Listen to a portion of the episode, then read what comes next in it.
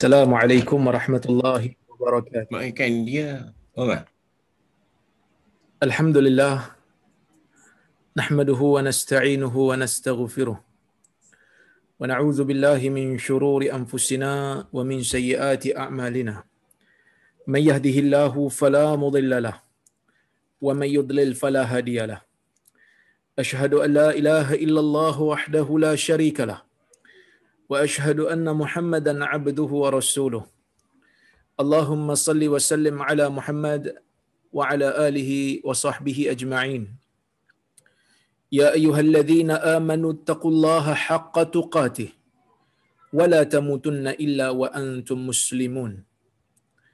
يا أيها الناس اتقوا ربكم الذي خلقكم من نفس واحدة وخلق منها زوجها وبث منهما رجالا كثيرا ونساء.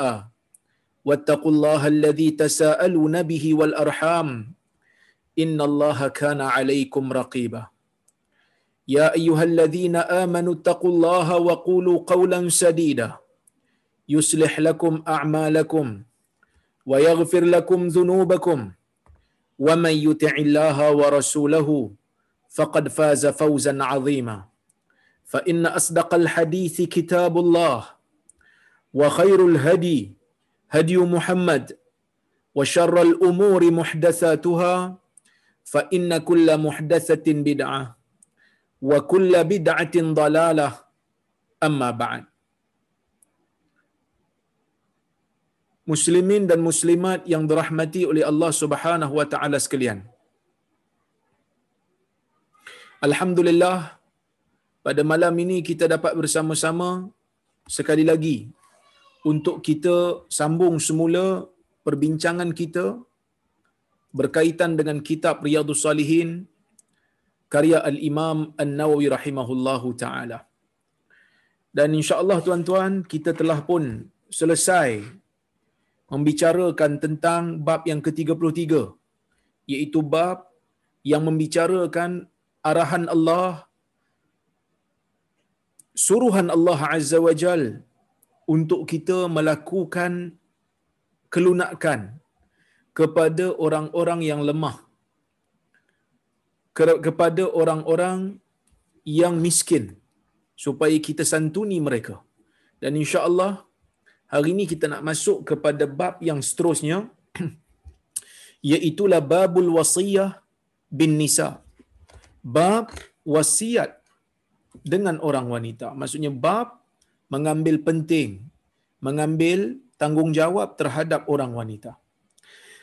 Allah Subhanahu wa taala berfirman di dalam Al-Quran kata Imam An-Nawawi qala Allah taala wa'ashiruhunna bil ma'ruf wa qala ta'ala ولن تستطيعوا أن تعدلوا بين النساء ولو حرصتم فلا تميلوا كل الميل فتذروها كالمعلقة. وإن تصلحوا fa فإن allaha kana ghafurar رحيما. Yang bermaksud Allah Subhanahu wa taala berfirman di dalam Al-Quran wa ashiruhunna bil ma'ruf. Hendaklah kamu gauli hendaklah kamu berinteraksi dengan golongan wanita dengan isteri-isteri kamu ini dengan ma'ruf yakni hendaklah kamu apabila berkata-kata dengan mereka berkata-katalah dengan perkataan yang baik. Apabila kamu nak bertindak kepada mereka maka bertindaklah dengan tindakan yang baik. Apabila kamu nak berurusan dengan golongan isteri kamu maka hendaklah kamu berurusan dengan cara yang baik. Sebab itu Syekh Mustafa Bura kata yang dimaksudkan oleh Allah Azza wa Jalla dengan perkataan wa'ashiruhunna bil ma'ruf. Hendaklah kamu bergaul dengan mereka hendaklah kamu layan mereka dengan kebaikan dengan ma'ruf. Ialah al ma'rufu kullu khair yang bila Allah Taala kata hendaklah berinteraksi bergaul dengan mereka dengan pergaulan yang baik. Ma'ruf itu apa dia? Bila Allah Taala kata bil ma'ruf dengan ma'ruf. Ma'ruf itu kullu khair semua perkara yang dinamakan sebagai kebaikan. Wal muradu huna yang dikehendaki di sini tayyibu aqwalakum lahunna. hendaklah kamu perbaiki hendaklah kamu perelokkan perkataan kamu apabila bercakap dengan isteri-isteri kamu wahassinu af'alakum wahai atikum hendaklah kamu perelokkan tindakan kamu kamu elokkan perbuatan kamu wahai atikum dan keadaan kamu apabila berinteraksi dengan mereka. Ma'ahun bersama dengan mereka. Bihasabi qudratikum sekadar yang kamu mampu. Tuan-tuan dan puan-puan rahmati Allah Subhanahu wa taala sekalian hadis ni uh, sorry ayat Quran ni secara tidak langsung memberikan kita satu isyarat tentang kedudukan orang perempuan di dalam Islam. Walaupun sebelum ni kita selalu dengar orang baca hadis Nabi sallallahu alaihi wasallam yang mana Nabi kata lau kuntu amiran ahadan ayyasjuda li ahadin la amartu zaujah atau la amartu al-mar'ah an tasjuda li zawjiha. Atau kama qal yang mana kita sentiasa dengar dalam hadis Nabi menyatakan bahawasanya kalaulah aku mampu untuk memerintahkan manusia untuk sujud kepada manusia yang lain, sudah pastinya aku akan suruh orang perempuan, aku akan suruh isteri untuk sujud kepada suaminya. Menunjukkan ketaatan kepada suami itu besar bagi orang bagi orang perempuan itu bagi seorang isteri. Tetapi sebab itu saya kata Islam ni adalah agama yang bersifat realistik. Islam bukan agama yang bersifat khayali. Walaupun kita ada baca dalam teks-teks agama yang lain, kadang-kadang ada hukum hakam dia yang bersifat khayal. Hukum hakam yang tidak mampu untuk kita implement di ardil waqi' ah, di dalam lapangan ataupun di dalam alam realiti. Sebagai contohnya kalau kita tengok ada ah, sebahagian teks agama kata kalaulah ada pencuri nak curi baju kamu berikan lagi baju. Bila dia tampar sebelah pipi kamu bagi sebelah yang lain untuk ditampar lagi. Yang ni dia tak boleh untuk jadi untuk diimplementkan di alam realiti secara menyeluruh kerana dunia tidak akan bergerak. Dunia tidak akan boleh ah, dunia tidak akan boleh untuk berjalan tanpa diambil tindakan kepada orang yang buat jenayah. Kalau orang yang buat jenayah semua diberikan muka, semua diberikan ruang untuk mereka bertambah buat jenayah lagi, maka negara tidak akan stabil. Maka sebab itu Nabi wasallam ketika membawa syariat, syariat yang akhir zaman ini, Nabi menceritakan tentang hukum hakam. Nabi menceritakan tentang tanggungjawab. Siapa yang buat salah akan diambil tindakan. Siapa yang buat jenayah akan diambil tindakan. Kenapa? Kerana negara memang itu asasnya. Negara memberikan galakkan untuk orang buat baik dan mengambil tindakan kepada mereka yang menceroboh hak agama ataupun hak orang lain. Maka sebab itu dalam hadis yang sangat terkenal, Nabi sallallahu alaihi wasallam menyebut, "Lau kanat Fatimah bintu Muhammad saraqat laqata'tu yadaha." Demi Tuhan yang diri Muhammad berada di tangannya, kalaulah Fatimah anak Muhammad itu sendiri mencuri, aku sendiri yang akan potong tangan. Nabi sallallahu alaihi wasallam nak bagi tahu tentang konsep pentingnya ada undang-undang dalam negara untuk diambil tindakan kepada orang yang menceroboh hak orang lain dan pentingnya keadilan dalam ah, dalam dalam uh, pentadbiran negara. Tak boleh ada pilih kasih, tak boleh ada favoritism. Tak boleh orang ni kena, orang ni tak kena. Tak boleh. Kerana negara tidak akan stabil kalau begitu. Bahkan Nabi sallallahu alaihi wasallam menunjukkan satu pentadbiran yang sangat baik apabila samanya semua rakyat yang diambil tindakan ah, layak untuk diambil tindakan. Nabi tak pernah ambil tindakan pada orang yang tak layak untuk kena. Ah, kalau dia layak untuk kena, maka Nabi SAW ambil tindakan. Eh, ini yang ditunjukkan oleh Nabi SAW. Bahkan Nabi menjanjikan kehancuran kepada mereka yang melaksanakan hukum Allah tetapi melaksanakan hukum Allah dengan cara yang bukan Allah Ta'ala nak. Sebab itu Nabi sebut, hadis yang saya baca tadi, sebelum tu, rangkap sebelum yang saya baca tadi, ada satu rangkap yang sangat penting. Yang Nabi SAW kata, Innama ahlakal ladhina min qablikum, idha saraka fihim, eh, idha saraka fihim syarif tarakuh, wa idha saraka fihim da'if aqamu alaihi had. Sesungguhnya Nabi kata yang telah membinasakan umat terdahulu sebelum kamu, sebelum kamu ada umat yang telah binasa. Siapa umat tu? Golongan Bani Israel, golongan ahli kitab. Apa yang mereka buat? Iza saraka fihi musyarif taraku. Bila golongan bangsawan mencuri, mereka tinggalkan. Bila golongan bangsawan mencuri, mereka tak ambil tindakan pun, tak ambil undang-undang pun, sedangkan telah terbukti dia bersalah. Wa idza aqama fihi mudda'i wa idza saraqa fihi mudda'if aqamu alaihi al-had. Apabila orang yang miskin, orang yang lemah mencuri, mereka laksanakan hukuman hudud. Ha, jadi nak kata hukuman hudud ni boleh jadi hudud Allah, boleh jadi hudud Yahudi. Hudud Allah sama. Semua kena. Yang bersalah kena. Hudud Yahudi main pilih kasih. Walaupun hukuman sama, tapi cara implement tak sama, akan menyebabkan hudud Yahudi akan dilaksanakan kalau tidak berlaku keadilan dalam masyarakat dan ia akan membinasakan sesebuah sesebuah bangsa. Ini benda yang sangat penting, ini benda yang sangat bahaya yang kita kena sedar. Tapi tuan-tuan, saya nak kembali kepada isu balik iaitu Islam ni sangat seimbang.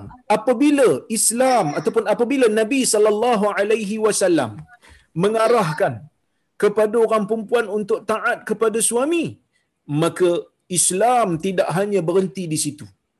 Taat kepada suami setelah Islam meletakkan garis panduan tanggungjawab ke atas kepala suami ini tanggungjawab untuk menjaga isteri. Beri nafkah, beri belanja, beri tempat tinggal, beri pakaian, beri makan. Jaga anak-anak, beri nafkah pada anak-anak dan baru dia layak untuk ber uh, menjadi otoriti dalam keluarga. Baru dia layak untuk pegang tanggungjawab keluarga. Dan setelah itu, setelah suami melaksanakan tanggungjawab, isteri disuruh untuk taat dan isteri ni walaupun dia taat, suami dia Allah Subhanahu wa taala tak lepaskan begitu saja. Suami Allah Subhanahu wa taala pesan kepada dia supaya dia melakukan ataupun berinteraksi dengan isterinya dengan cara yang baik. Maka sebab itu Allah Taala kata wa'ashiruhunna bil ma'ruf gauli mereka, berinteraksi dengan mereka dengan cara yang baik. Allah berfirman lagi, "Walan tastati'u an ta'dilu bainan nisa'i walau harastum." Sesungguhnya kamu sekali-kali tidak akan mampu untuk berlaku adil di antara perempuan-perempuan itu walaupun kamu berusaha untuk berlaku adil. Fala tamilu kullal mail fatadharuha fatadharuha kal mu'allaqah. Janganlah kamu cenderung janganlah kamu cenderung kullal mail dengan cenderung yang langsung tidak berlaku adil nanti ada dan nanti ada uh, di antara isteri kamu ini yang ditinggalkan. Di antara isteri kamu ni yang ditinggalkan seperti sesuatu yang tergantung. Orang Melayu panggil gantung tak bertali nanti saya hurai. Syekh Mustafa Bura ada hurai benda ni. Wa in tuslihu wa tattaqu dan jika kamu melakukan kebaikan jika kamu memperbaiki diri dan jika kamu bertakwa fa innallaha kana ghafurar rahima. Sesungguhnya Allah taala itu maha pengampun lagi maha pemberi rahmat. Apa kata Syekh Mustafa Bura? Ketika mana dia menghuraikan firman Allah walan tastati'u an ta'dilu bainan nisa'i walau harastum. Sesungguhnya sekali-kali kamu tidak akan mampu untuk berlaku adil kepada isteri-isteri kamu walaupun kamu bersungguh dalam nak melaksanakan keadilan itu ini untuk orang yang berpoligami. Ini untuk orang yang ada isteri lebih daripada seorang. Allah Taala bagi tahu siap-siap. Dari sudut jiwa dari sudut perasaan kamu tak boleh nak berlaku adil 100% tapi dalam pemberian zahir dalam nafkah, dalam memberikan pakaian, berikan rumah adil. Cuma dalam bab memberikan kasih sayang jiwa yang ni benda yang kita tak boleh nak kawal. Sayang lebih. Contohnya macam Nabi sallallahu alaihi wasallam sayang Khadijah lebih daripada sayang pada isteri lain. Adakah ini dianggap sebagai satu kesalahan yang ni tak boleh nak buat apa? Sebab memang Nabi sallallahu alaihi wasallam itu manusia sama macam kita dari sudut sifat kemanusiaan. Cuma Nabi ni maksum aja dalam nak melaksanakan syariat dan Nabi ni mulia. Tapi dari sudut sifat keinsanan yang mempunyai sayang lebih kepada uh, isteri yang ni berbanding isteri yang ni. Yang dia tak pilih pun memang ada kadang-kadang berlaku dalam jiwa. Yang ni tuan-tuan tidak ada salah padanya selagi mana pemberian yang zahir itu berlaku secara adil. Maka sebab itu Allah Taala menyebutkan demikian Allah Taala tahu da'ful insani Allah Taala tahu kelemahan manusia. Allah Taala tahu kekurangan diri manusia. Sebab itu Syekh Mustafa Bora kata apa? Ai lan tastati'u ayyuhan nas an tusau bainan nisa min jami'il wujuh.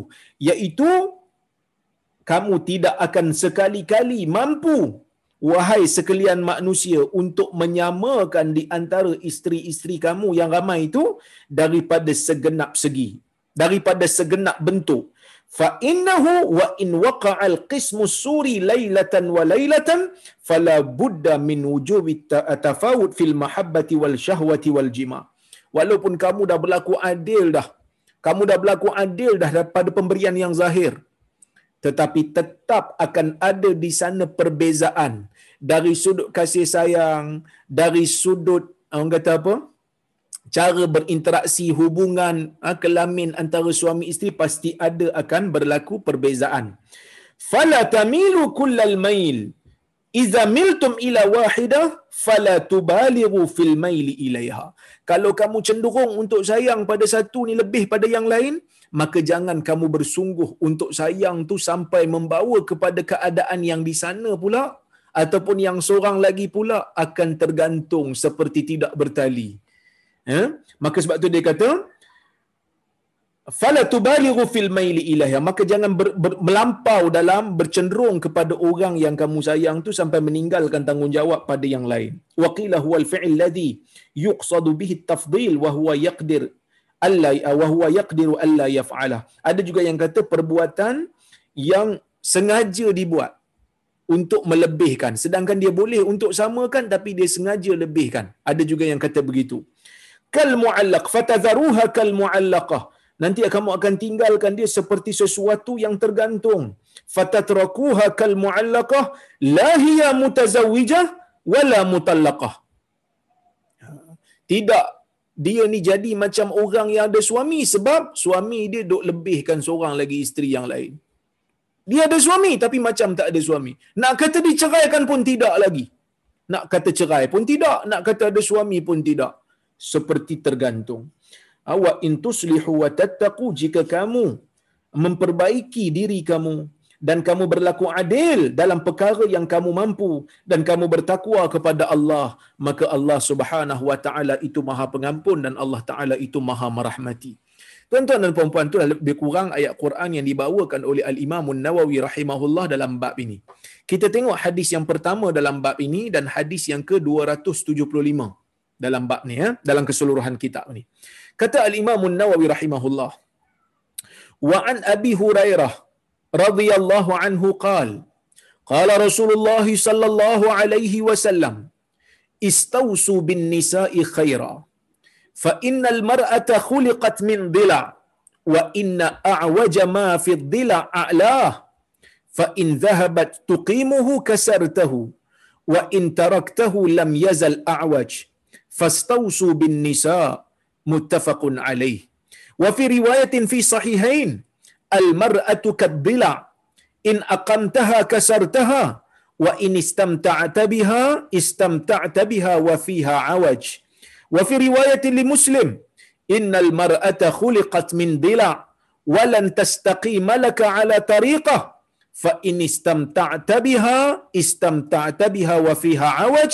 wa in dhahabta tuqimuha kasartaha wa kasruha talaquha qawluhu awaj huwa bi fathil ain wal waw maksudnya apa maksudnya daripada Abi Hurairah radhiyallahu anhu banyak hadis kita baca daripada Abu Hurairah eh, dalam Riyadhus Salihin ni menunjukkan Abu Hurairah ni memang banyaklah hafal hadis.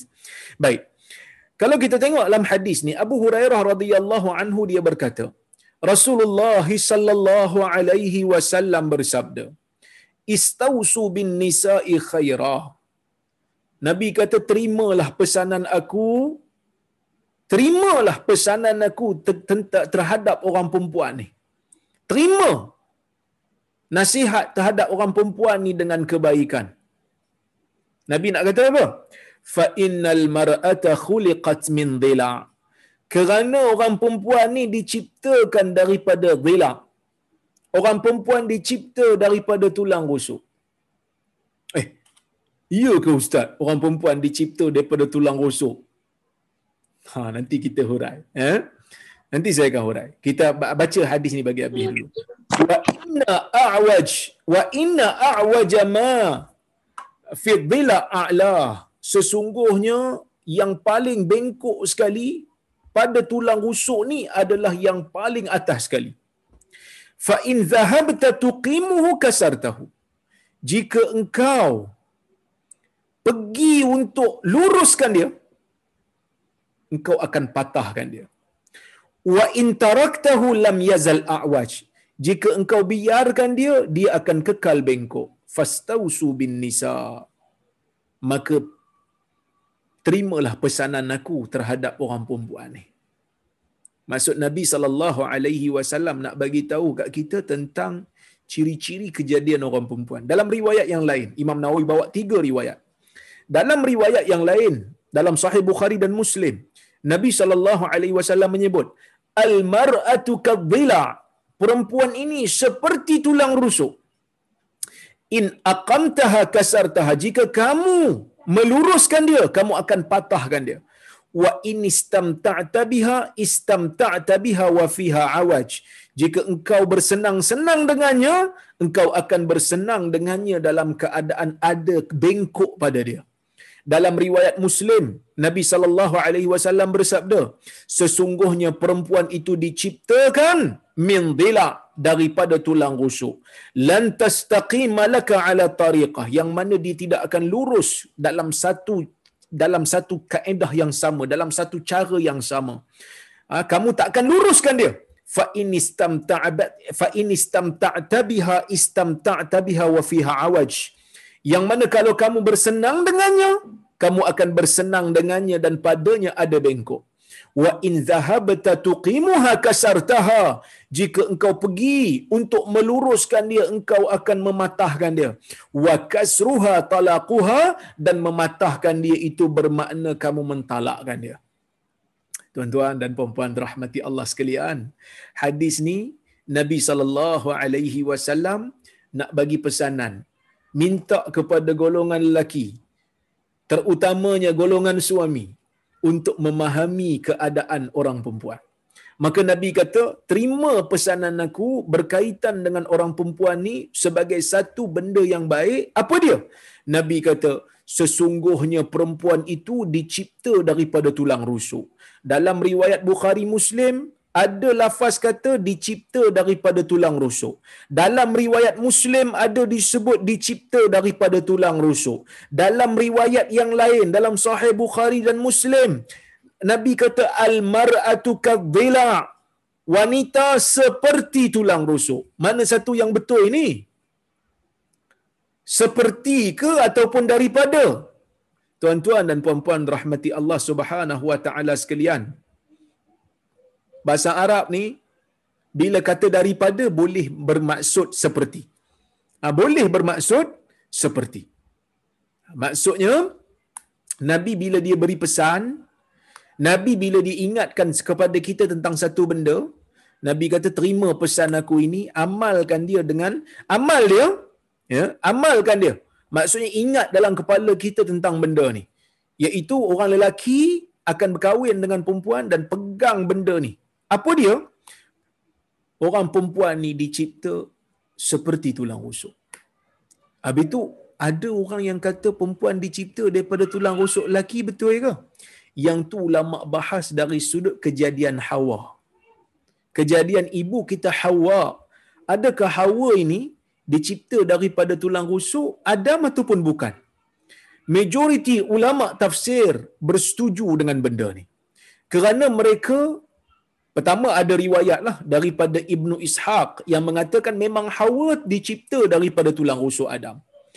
Tetapi dari sudut riwayat yang sahih tak ada. Cuma yang ada adalah isyarat. Apa isyaratnya? Allah Subhanahu wa taala berfirman di dalam Al-Quran. Ayat yang saya baca mula-mula sebelum saya mulakan kuliah tadi ni. Yang mana tuan-tuan dan puan-puan rahmati Allah Subhanahu wa taala sekalian, waktu Saya baca mula-mula tadi mukaddimah. Ha, waktu mukaddimah saya baca kuliah saya tadi ni, saya sebut, saya kata apa? Antara ayat Quran yang saya baca, wa khalaqa minha zawjaha. Ya ayuhan nasu taqu rabbakumul ladzi khalaqakum min nafsin wahidah wa khalaqa minha zawjaha wa batha minhuma rijalan katsiran wa nisaa. Wahai sekalian manusia. Allah Taala kata wahai sekalian manusia.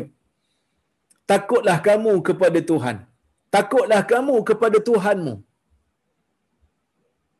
yang menciptakan kamu daripada satu orang, yang menciptakan kamu daripada satu manusia, iaitu Adam alaihi salam.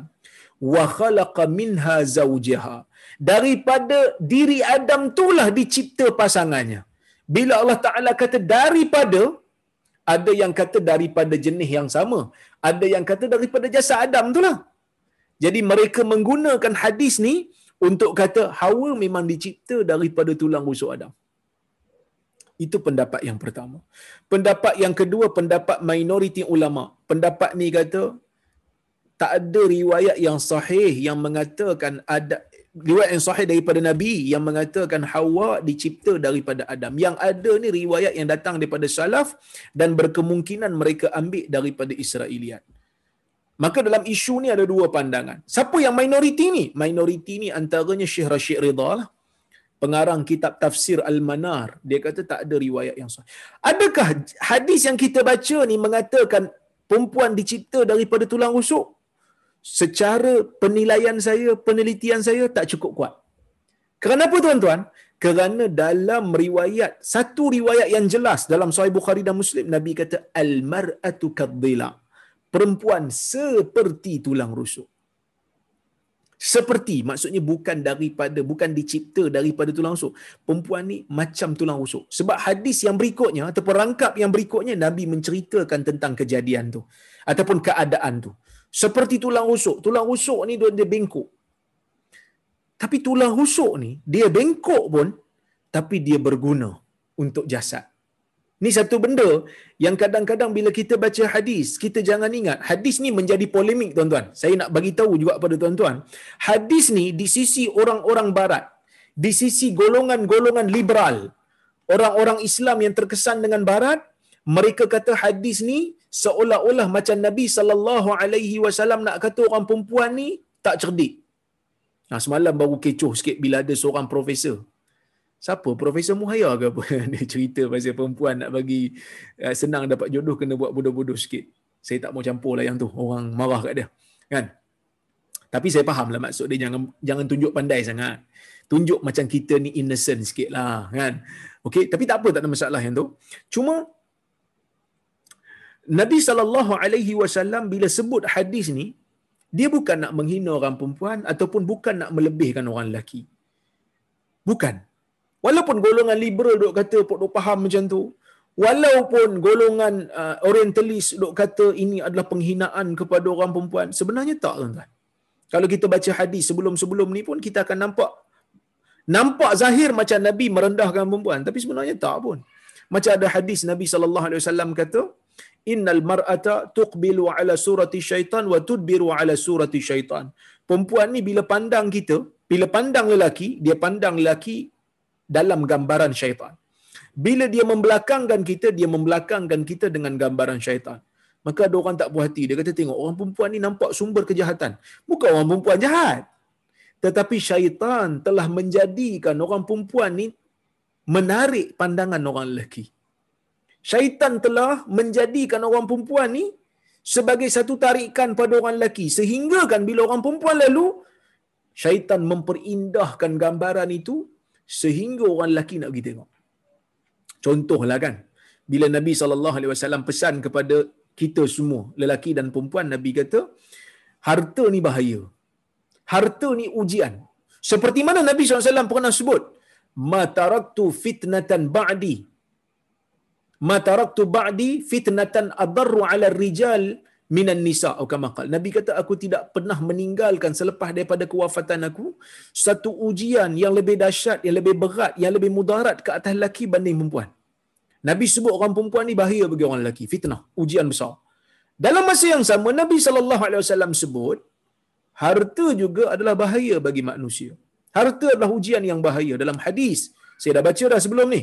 Yang mana Nabi SAW kata, Inna akhwafa ma akhafu alaikum an tuftaha alaikum ad-dunya kama futihat ala man kana qablakum. Sesungguhnya, apa perkara yang paling aku takut sekali ialah apabila dunia dibuka pada kamu. Dan kamu akan berlumba cari dunia. Kamu akan berlumba cari harta seperti mana orang sebelum kamu. Adakah bermakna harta tu jahat? Harta tak jahat. Harta ni neutral. Tapi bagaimana cara kita berinteraksi dengan harta? Sama lah macam perempuan sama. Perempuan ni dia bukannya jahat, dia bukan baik. Neutral. Ada perempuan jahat, ada perempuan baik. Perempuan yang Muslim, perempuan yang mukmin baik. Tapi adakah perempuan yang baik ini tidak menjadi ujian kepada lelaki yang mukmin?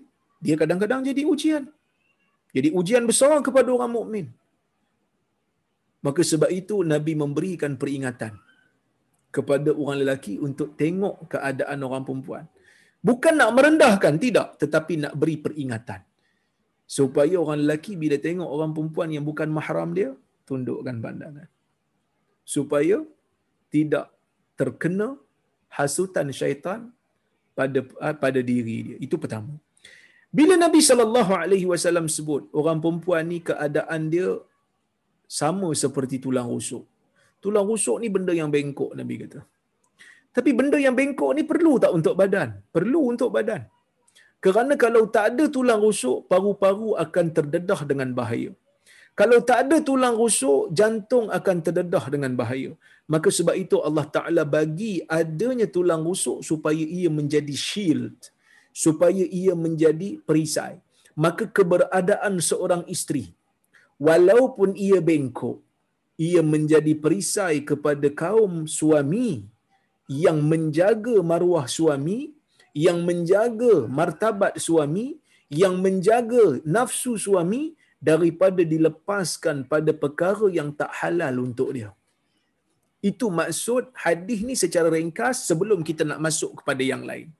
Bengkoknya tu memberikan manfaat kepada orang lelaki. Bengkoknya tulang rusuk memberikan manfaat pada badan. Cuba bayang tulang rusuk kita tak bengkok, apa jadi? Jadi robot tuan-tuan kita. Kita jadi Decepticon. Tak cantik badan kita dan kita akan susah kalau tak bengkok. Allah Ta'ala dengan hikmah, Allah Ta'ala dengan kebijaksanaan menjadikan tulang rusuk kita bengkok supaya kita boleh bergerak dengan senang, kita boleh baring dengan selesa, kita boleh tidur dengan selesa, kita boleh menerap dengan selesa, mengiring dan juga baring dengan selesa. Dan ia memberikan pelindungan pada anggota-anggota yang penting iaitu bernafas dan pergerakan darah. Maka dekat situ sesuai untuk diletakkan perisai. Dan ia berdepan pula dengan yang lain. Maksudnya kita nak berdepan dengan orang tulang rusuk tunjuk dulu. Supaya ia menjadi perisai. Begitulah keadaan isteri yang menjaga maruah suaminya, yang menjaga diri suaminya daripada diletakkan ataupun dilepaskan syahwatnya tu pada perkara yang tak halal bagi dia. Itu pertama. Yang kedua, Nabi sallallahu alaihi wasallam nak berikan kita tentang ah, nak berikan kita satu maklumat tentang sifat ataupun sikap orang perempuan. Apa dia? Nabi sallallahu alaihi wasallam kata, "Wa inna a'waja ma fi dhila a'la." Sesungguhnya yang paling bengkok pada tulang rusuk ni adalah yang paling atas sekali. Tulang rusuk ni yang paling atas ni yang paling bengkok, kemudian dia akan renggang sikit ataupun dia akan uh, kembang sikit di bawah, ya. Baik, apa maksudnya? Bila Nabi kata a'la, yang paling atas yang paling yang paling bengkok, ulama ada sekurang-kurangnya tiga pendapat ataupun tiga tafsiran. Tafsiran yang pertama, tafsiran uh, sorry, ada beberapa tafsiran, ada dua tafsiran. Tafsiran yang pertama ialah mubalaghah fi i'wijajil mar'ah. Bila Nabi kata sesungguhnya tulang rusuk ni yang paling atas sekali lah yang paling bengkok. Nak bagi tahu orang perempuan ni bengkok sangat seperti mana tulang rusuk yang paling atas, maka bengkok perempuan tu macam itulah. Nabi kata. Ada yang faham macam tu. Eh, ada yang faham begitu. Ya. Kemudian ada juga yang faham dia kata Nabi sallallahu alaihi wasallam bila mengisyaratkan bengkoknya kejadian perempuan ni Nabi mention tentang yang paling atas seolah-olah orang perempuan ni macam tulang rusuk sebab tu saya kata tafsiran yang seperti tulang rusuk tu yang paling tepat sekali. Maksud Nabi nak menceritakan tentang ciri dan sifat orang perempuan. Nabi SAW kata orang perempuan ni macam tulang rusuk daripada atas sampai bawah. Dan yang paling atas sekali itulah yang paling bengkok sekali. Berbanding daripada bawah. Kenapa? Kerana di atas dia tu ada kepala dia, ada mulut dia. Ini disebut oleh Ibn Hajar. Ibn Hajar waktu dia menghuraikan hadis ni dalam dalam Fathul Bari syarah Sahih Bukhari dia kata yang paling atas sekali tu yang paling bengkok. Apa dia? Kepala dia dan juga mulut dia. Otak dia cara fikir dia dan juga mulut dia. Kerana ya orang perempuan ni dia tak macam orang lelaki dari sudut uh, orang lelaki ni tangan dia tak boleh kawal ataupun kaki dia dia tak boleh kawal tangan dia, dia tak boleh kawal kaki dia. Dia boleh kawal mulut dia. Kerana dia banyak bertindak. Kan?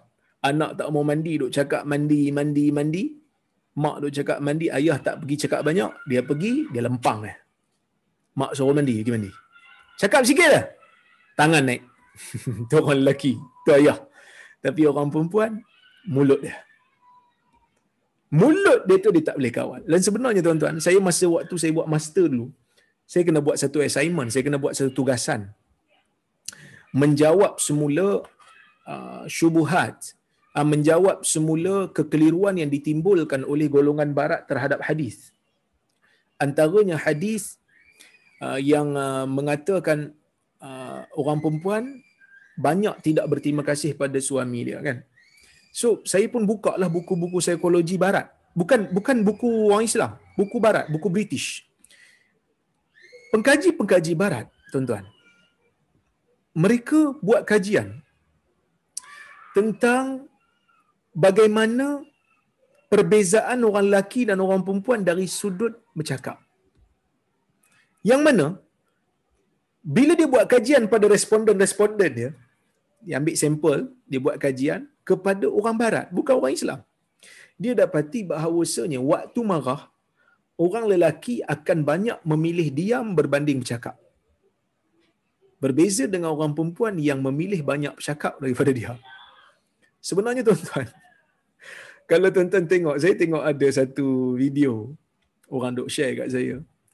Ada seorang pelawak, saya tak ingat nama dia Haris Iskandar ke apa.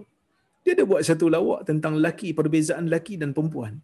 Dia kata orang lelaki ni berapa ribu je perkataan dia sehari orang perempuan lebih banyak ribu-ribu daripada orang lelaki perkataan sehari dari sudut purata. Maka sebab itu kadang-kadang bila banyak bercakap ada benda yang tak sepatutnya keluar. Ada benda yang niat dia bercakap tu bukan untuk menyakitkan suami dia tetapi suami dah terasa dah. Maka Nabi sallallahu alaihi wasallam mention dalam banyak diri perempuan ni fizikal dia yang paling atas tu yang paling bengkok sekali maka Nabi kata terimalah pesan aku ni yang mana yang paling bengkok adalah yang paling atas.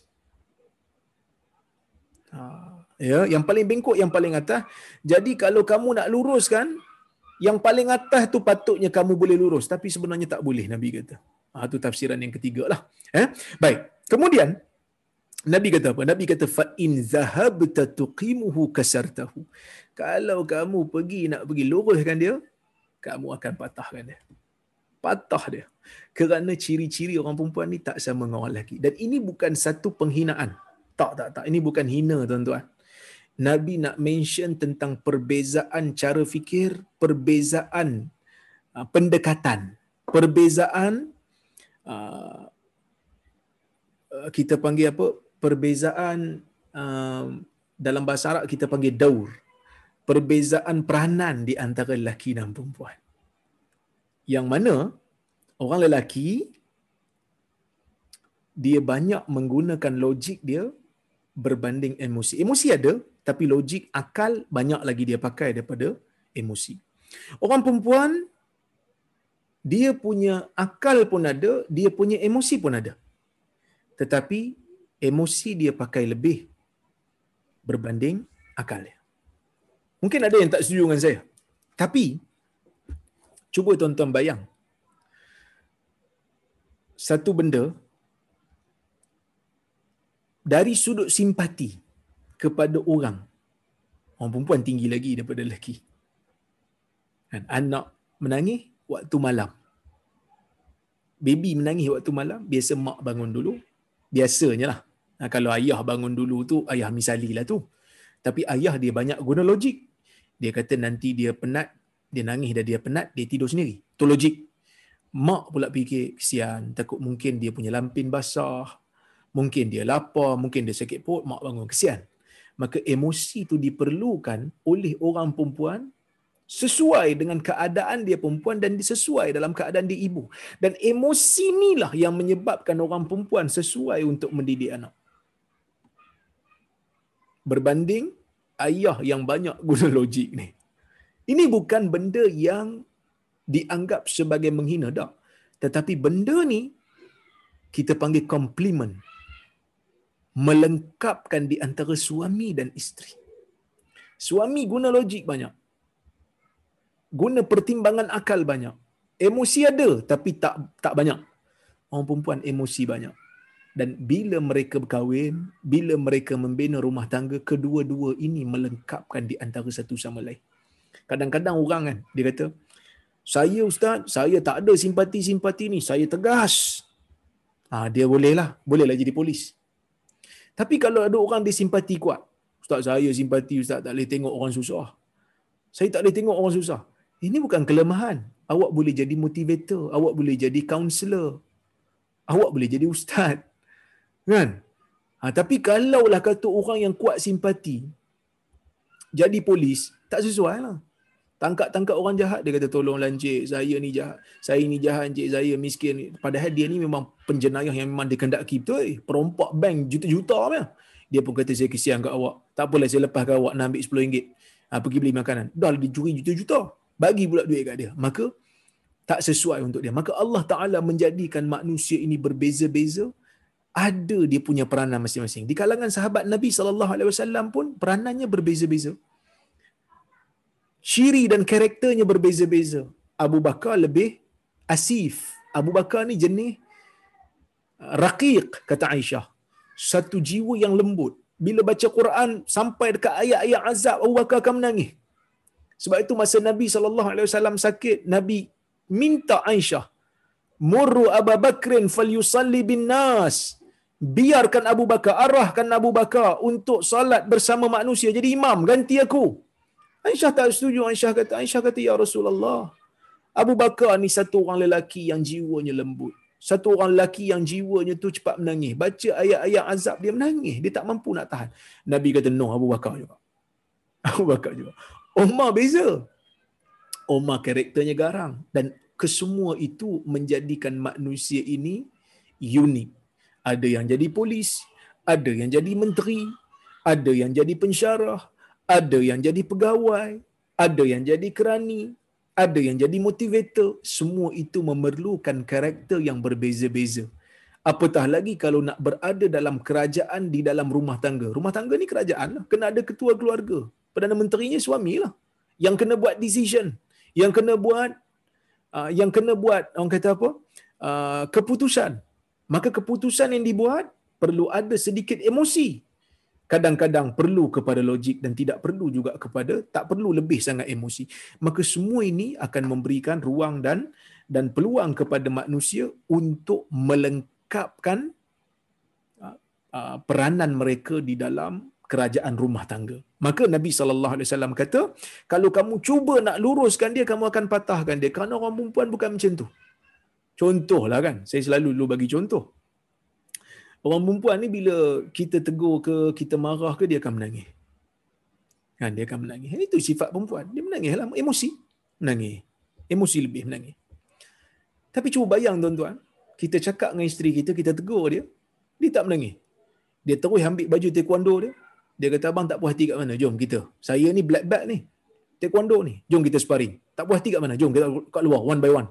Tuan-tuan, kita pun takut. Eh, aku ni kahwin dengan perempuan betul ke? Aku kahwin dengan perempuan yang uh, saudara ini bukan saudara atau saudari. Kita pun risau lah ni.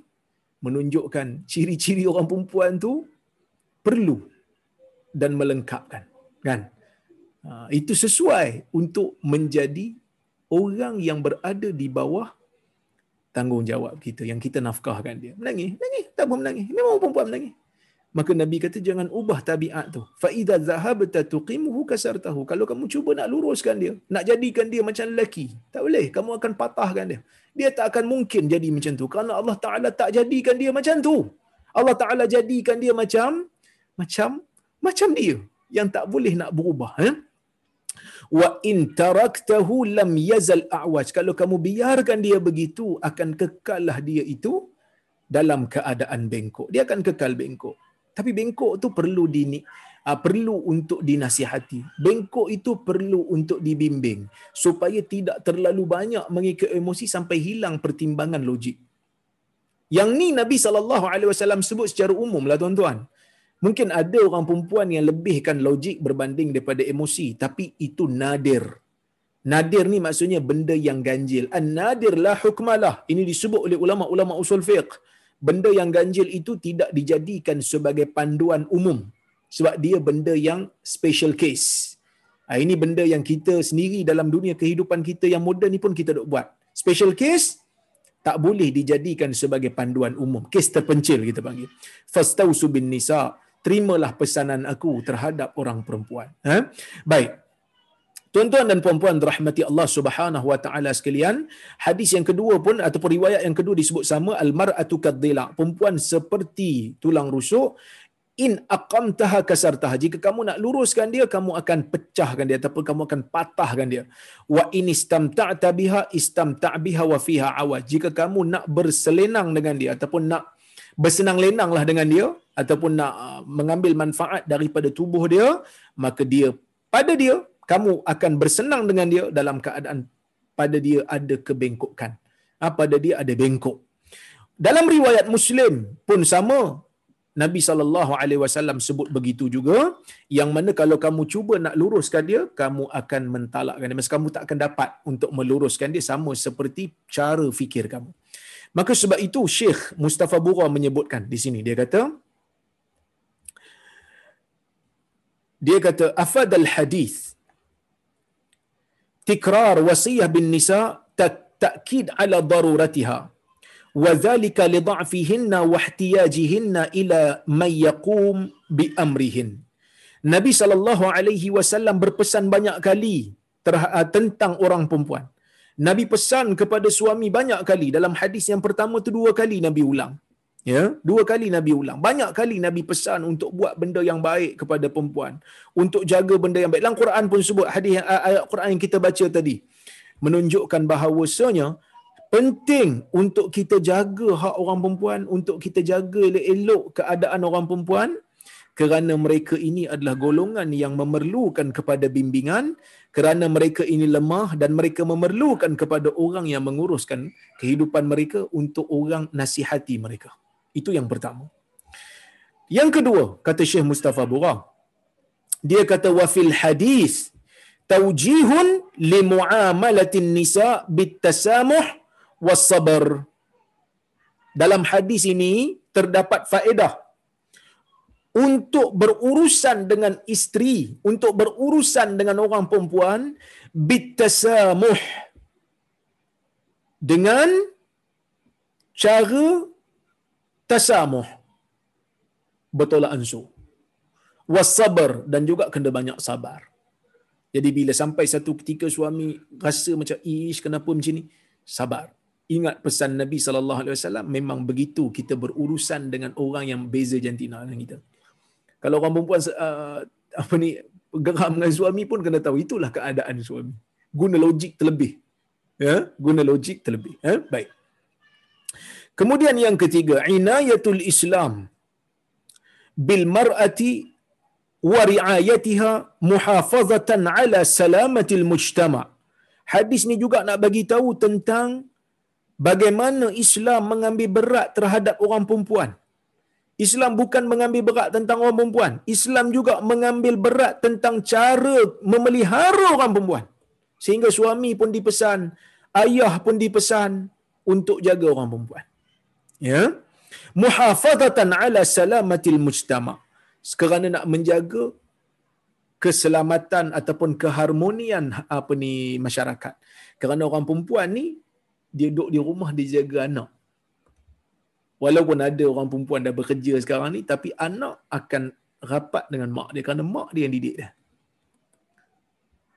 Sebab itu orang Arab kata apa dalam satu syair itu dia kata al-ummu madrasah ibu ni sekolah in a'dattaha a'datta sya'ban tayyibal a'raq kalau kamu dapat menyediakan ibu yang baik kamu akan dapat menyediakan satu bangsa yang baik berbanding bangsa-bangsa yang lain. Ha, itu ibu. Sebab tu Nabi SAW pesan supaya kita ni pelihara elok-elok pegang pesanan Nabi sallallahu alaihi wasallam untuk jaga orang perempuan ya. Taujihur rijal bitahammul ma qad yadhhar minan nisa'i min tasarrufat li'annahum aqdar 'ala al-ihtimal was sabr minhun. Dan hadis ni nak bagi tahu nak bagi pesanan kepada orang lelaki supaya dapat tanggung. Dapat tanggung kalau-kalau terkeluar daripada isteri dia tindakan-tindakan yang kurang menyenangkan dia kerana mereka yang orang lelaki mungkin boleh tanggung benda tu. Berbanding orang perempuan. Sebab tu talak ada kat tangan suami. Dia bukan kat tangan isteri. Talak kat tangan suami sebab suami dia pergi logik. Dia tak fikir emosi tu ada tapi pertimbangan logik. Tengok masa yang jauh. Ya? Baik. Para ulama seperti Ibnu Hajar Al-Asqalani dia ada juga sebut satu benda yang menarik juga iaitu dia kata di antara faedah hadis ni juga ya. Bila Nabi sallallahu alaihi wasallam kata fa in dhahabta tuqimuhu kasartahu bila kamu pergi nak pergi luruskan dia kamu akan patahkan dia. Maksud akan berlaku talak. Kalau kamu paksa dia untuk berubah ubah cara fikir ubah tabiat dia tak boleh. Sebab perempuan bukan macam tu. Tapi dia kata di antara hadis ni bila nabi kata dia pesan begitu maka Nabi sallallahu seolah-olah nak bagi tahu kalau kamu nak meluruskan kamu jangan luruskan dengan keras. Maka luruskan dengan lembut. Ha, berikan panduan dengan lembut. Bilutuf dengan lembut dalam urusan-urusan keduniaan. Eh, dalam urusan-urusan agama. Dalam urusan agama luruskan dengan lembut.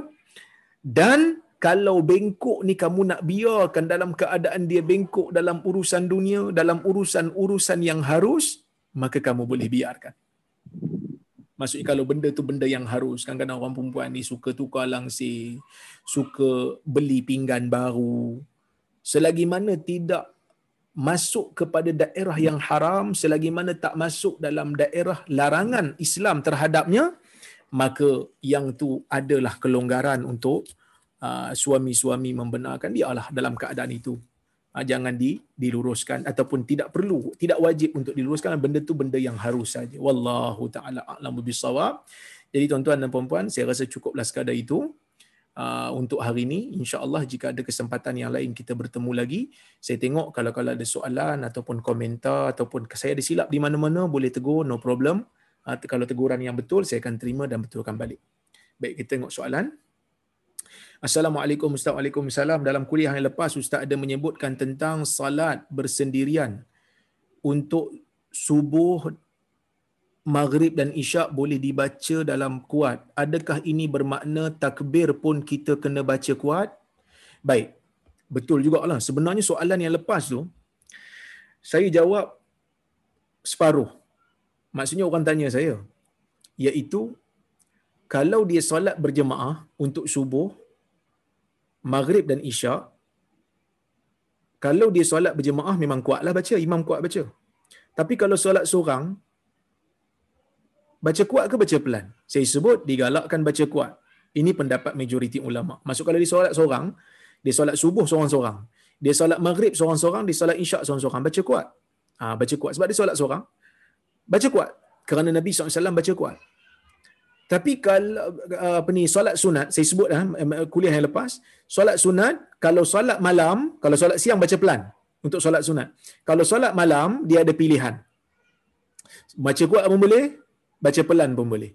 Cuma yang ni dia tanya saya dia kata um, macam mana pula dengan takbir? Takbiratul ihram takbir sujud dan rukuk uh, takbir bangun untuk uh, sol, uh, duduk antara dua sujud. Kan? Takbir tu adakah perlu kuat atau pula ni solat seorang ni kalau solat ber, berimam tak apalah. Imam baca kuatlah Allahu akbar. Sebab imam bergerak dengan bacaan takbir kuat nak bagi tahu ke orang belakang dia dah bergerak dia dah berubah rukun. Itu panggil takbir intiqal. Takbir perubahan rukun kepada satu rukun. Tapi kalau dia solat seorang-seorang kalau dia solat seorang-seorang dia hanya disunatkan kuatkan bacaan sahaja itu bacaan Fatihah bacaan uh, surah dan uh, kalau nilah kunut lah kalau ada tapi selain daripada itu, takbir intiqal, takbiratul ihram, dia tak perlu kuatkan. Kerana dia tak ada makmum kat belakang. Dia tak ada, dia tak ada makmum kat belakang untuk dia, untuk diikut. Maka dia bila takbir intiqal tu dia baca slow. Ha, dia baca slow saja sekadar dengar pada telinga dia. Wallahualam. Baik.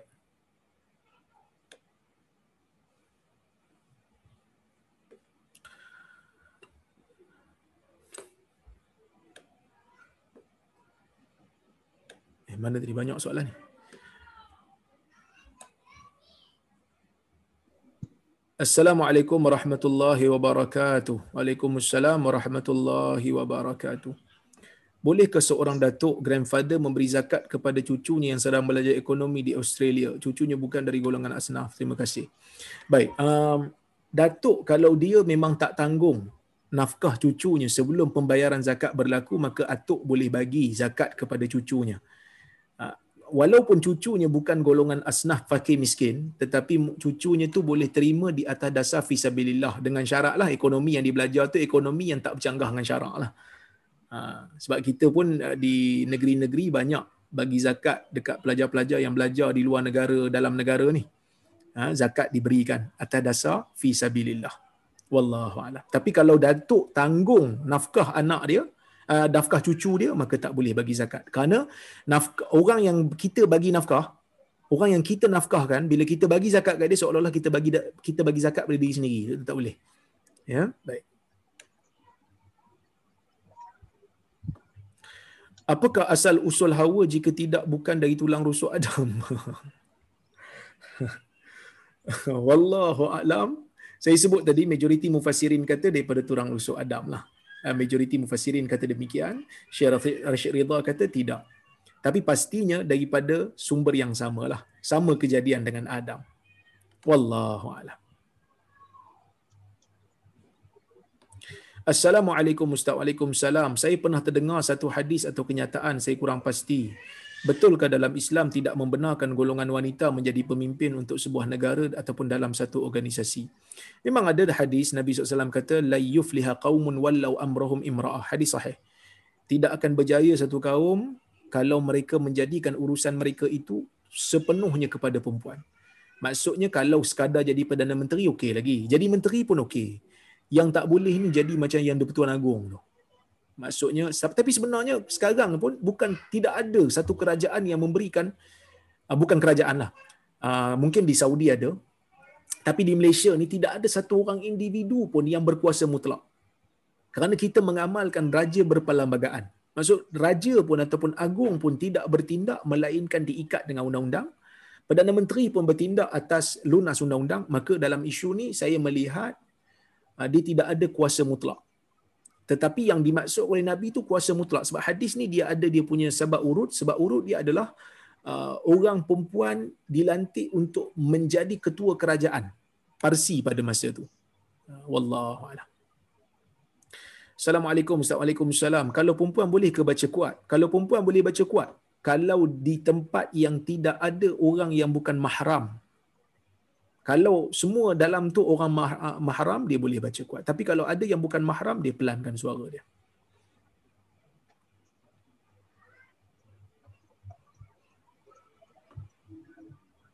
Salam Assalamualaikum salam. Jika seorang suami belum melaksanakan tanggungjawab dengan sepenuhnya dalam menjaga anak, dalam menjaga hak isteri, isteri bantu belanja makan minum, isteri yang ajar anak-anak agama, masih wajib ke isteri mentaati?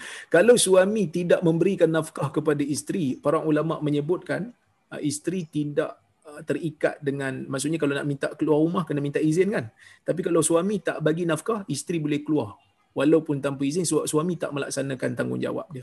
Dan setiap hari nafkah isteri tu suami uh, nafkah isteri yang suami tak bayar tu boleh minta sebagai hutang. Ha itu benda yang penting lah eh? baik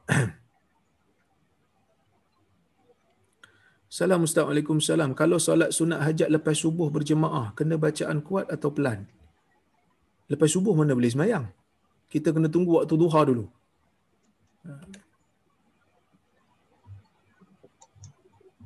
Okey. Adakah syurga yang didiami Nabi Adam sebelum dihantar ke bumi sama dengan sama dengan syurga hari pembalasan nanti? Ulama berbeza pendapat. Syekh Salah Al-Fattah Al-Khalidi bincang isu ni, dia mengatakan ada dua pendapat. Satu kata syurga tu syurga lain, pendapat kedua kata syurga yang sama.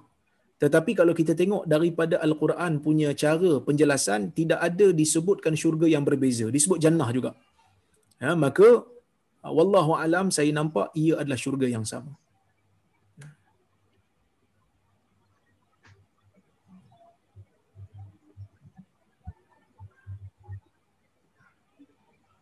Baik. Tuan-tuan itu saja uh, yang saya boleh jawab pada malam ini. InsyaAllah kita bertemu lagi di lain masa. Terima kasih pada penganjur. Terima kasih Haji Shah, Haji Hamid, Johan dan juga Datuk Syekh. Terima kasih kepada semua yang hadir pada malam ini. Saya mohon maaf kalau terkasar bahasa tersilap kata. Apa yang baik daripada Allah, apa yang buruk datang daripada kelemahan diri saya. Aku luka uli hadha wa astaghfirullahaladzim li walakum. Assalamualaikum warahmatullahi wabarakatuh. Assalamualaikum warahmatullahi wabarakatuh.